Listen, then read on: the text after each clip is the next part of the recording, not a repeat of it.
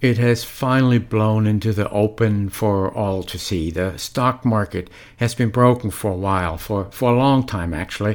The idea that the stock market is where price discovery takes place on a rational, transparent basis with uh, ups and downs and, and some amount of chaos, but free of rampant manipulation, that idea has now totally imploded. What has been visible for a long time, but uh, now blew into the open, is just how manipulated the market is by all sides, how over-leveraged the big players are because the Fed encouraged them to, and uh, how enormous the risks are and how crazy the trading strategies are. And the stock market soared to record out-of-whack valuations in a terrible economy where at least ten million people have lost their jobs and are still out of work, and where entire industries have gotten crushed. The whole thing is propped up by stimulus and bailout payments to consumers and companies alike. And then came a new force, or, or rather the force wasn't new, but the magnitude was. Regular folks ganging together in the social media, particularly on Reddit's Wall Street Bets. And they were deeply cynical about the fake markets, and they saw an opportunity, and they conspired to make a ton of money and push some hedge funds over the cliff by buying long the most shorted stocks. In other words, by conspiring to engineer a historic short squeeze. This coordinated buying by, by the crowd on Wall Street Bets of a handful of small, most shorted stocks drove up the prices sometimes by one hundred percent or more in a day, which pushed the hedge funds that were short those stocks to the brink. And it pushed online broker Robinhood to the brink, and it revealed for all to see just how broken the stock market has been. I'm Wolf Richter, the head honcho at Wolf Street dot com, where we tell the stories behind business, finance, and money.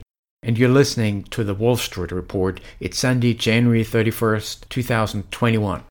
You know it's serious when the New York Times puts a stock chart at the top of its front page, which it did in its Saturday morning edition. And not any stock chart, but a chart of GameStop, one of the stocks targeted by what likely became the biggest and most widely organized and most effectively manipulated short squeeze in history. GameStop started surging in April last year. A brick-and-mortar retailer of video games whose annual revenues has plunged by over fifty percent since uh, two thousand sixteen. It's a company that has gotten caught up in the brick-and-mortar meltdown before the pandemic, and uh, the pandemic made everything a lot worse. In early April, it was still trading at around three dollars a share, and uh, by the end of August, it had more than doubled to uh, seven dollars a share. By Thanksgiving, it had doubled again to fourteen dollars a share. And by mid-January, it had more than doubled again, trading then at thirty-one dollars a share. The share price has multiplied by ten since April. And then all heck broke loose, and it spiked ultimately to four hundred eighty-three bucks a share last week, with vertigo-inducing volatility surging and plunging by huge amounts in a matter of hours. On Friday, it closed at uh, three hundred twenty-three dollars a share, up by over one hundred times from the three bucks in April. Other stocks went on different gyrations. For example, on Friday, a heavily shorted stock, Seabird Financial, which hadn't gotten the full treatment, suddenly jumped by four hundred percent in early trading on no news whatsoever, soaring from uh, three seventy-five a share at the close Uh, the day before to eighteen dollars and fifty cents before uh, plunging partway back to earth throughout the day, and, and in after-hour tradings ended up at seven hundred thirty-three dollars a share amid enormous trading volume. People are chasing lottery-type returns. The folks on Wall Street Bets that openly conspire to create this short squeeze, the number is heading toward the ten million mark. Well, they didn't create the situation. They just took advantage of an opportunity to manipulate those share prices their way.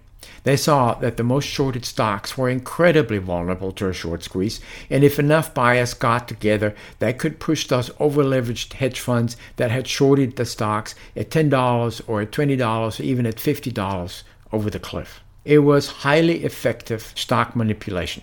It outdid by a huge margin the stock manipulation schemes that those hedge funds had undertaken to push down those shares. Those hedge funds looked practically amateurish with their reports that they spread across the media in order to crush those shares that were short. Now everyone gets to see the manipulations, even on the front page of the New York Times, which has for years purposefully ignored just how badly the market is broken. The trading strategies that blew up and that blew the whole schmear into the open is that over-leveraged hedge funds have been shorting the already most shorted stocks, which are stocks with a relatively small float that can be easily manipulated. And they're doing this on one side while being long other stocks. This didn't start with GameStop. It started a long time ago. Tesla stock is a primary example in recent history. The hedge funds that were short were taking massive losses in the shortest amounts of time as the most shorted stocks jumped. To get out of these trades, the hedge funds had to buy these shares back, and so a mad scramble ensued to find those shares and buy those shares at whatever price, and shares soared further. And because these hedge funds were losing so much money on their short trades, they attempted to lower their risk profile, as determined by a formula called value at risk, which is what they use to make their own clients feel better about the hedge fund, not just uh, blowing up one day and taking all the money down with it. As those hedge funds sold their long positions, those prices began to slide. And so hedge funds were losing money on their shorts, and they were losing money on the longs, and they were leveraged out the wazoo, and uh, they were blowing up. A lot of wealthy people gave their money to those hedge funds to beat the market with and, and to make a killing. And now the money was going down to heck in a matter of days or, or hours. And some of the hedge funds at the brink of the collapse got bailed out by other hedge funds. For the crowd on Wall Street Bets, uh, this was a huge victory. Not only were they sitting on lottery gains, but they're blowing up a trading strategy and nearly some hedge funds. They're now something like the world's largest and uh, most chaotic and centralized hedge fund. And uh, since their schemes are public and other investors, including other hedge funds, can trade along with them, it's a power trip, and, and they're getting a huge kick out of it. They had a plan, and which was to make a ton of money and in the process push the hedge funds over the cliff, and, and they executed that plan. Hedge funds have long done everything they could to manipulate stocks their way. Short sellers came out with devastating reports about a company. Some of the facts were true and, and, and some were false, but it didn't matter. The, this is the game of short and distort. The report would be released before start of trading, and uh, all the financial media would jump on it, and the short seller would appear on C N B C and explain why the stock would collapse, et cetera. It was all a big manipulation scheme, and it worked most of the time, and at least for a brief period, the stock plunged, and, and the short seller could take a profit. A reverse form of the classic pump and dump. On the long side, the same has been happening for eons at the highest level of Wall Street, with uh, bullish reports about crappy companies and strong buy recommendations and all kinds of fabricated stuff. I mean, just look at Tesla shares. The hype machine behind that stock is huge. It's Musk himself with his promises that uh, may materialize years behind schedule or that don't materialize at all and, and were just empty promises, all of them designed from get-go to manipulate up the share price. And there are the Wall Street banks that make a huge amount in fees every time Tesla raises money. Tesla raised over twelve billion dollars in two thousand twenty alone. So these banks have huge financial incentives to manipulate up those shares. Then there's the army of Tesla fans uh, that crawl all over the social media, and, and they take no prisoners. They work tirelessly to pump up Tesla shares. The thing is, as long as the shares are manipulated higher, everyone is good with it, and regulators support it. It's the oldest game in town. The Fed is a big proponent of it through its monetary policy. It has a word for it, the wealth effect. President Trump jumped on the bandwagon as soon as he was elected. Everyone's doing it.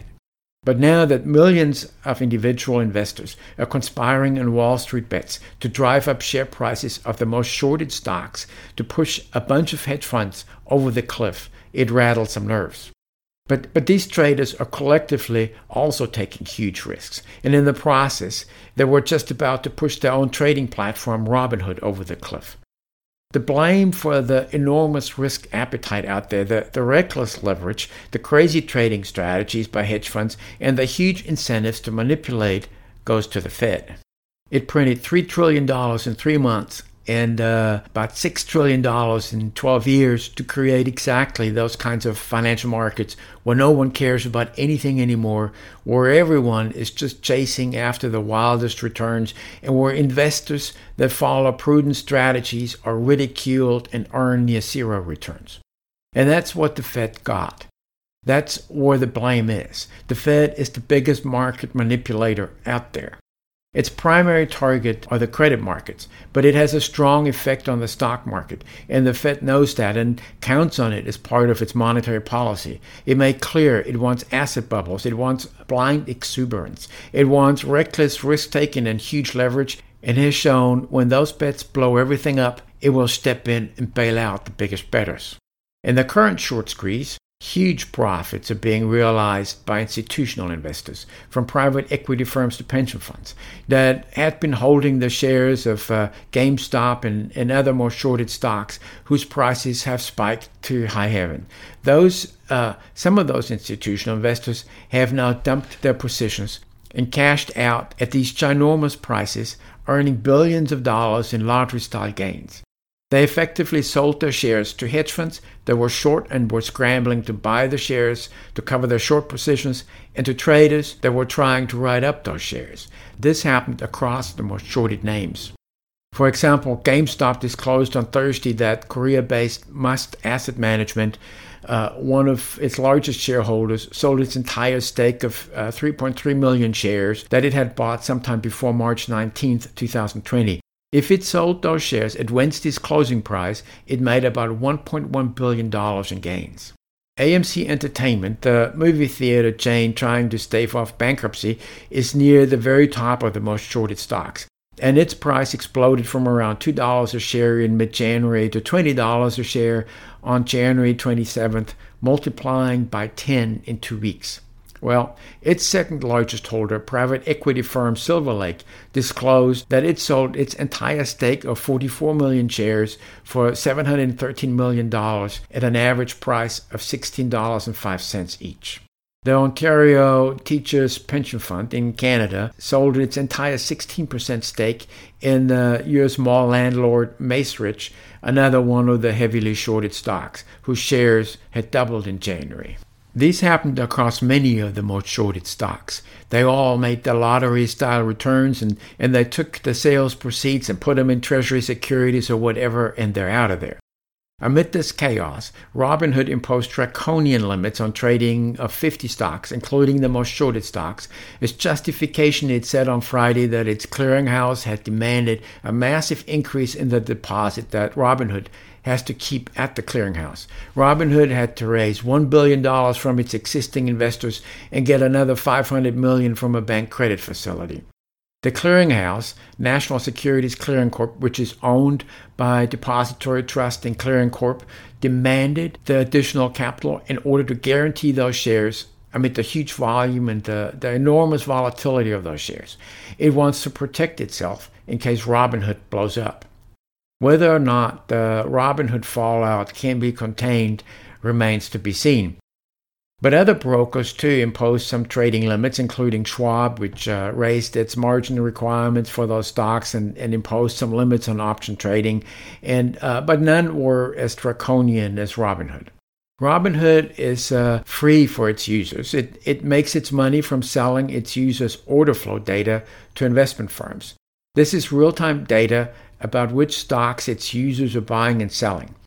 According to Robinhood's uh, regulatory filings with the S E C, it generated two hundred seventy-one million dollars in revenues in the first half of two thousand twenty from selling its users' order flow data. Much of it came from Citadel.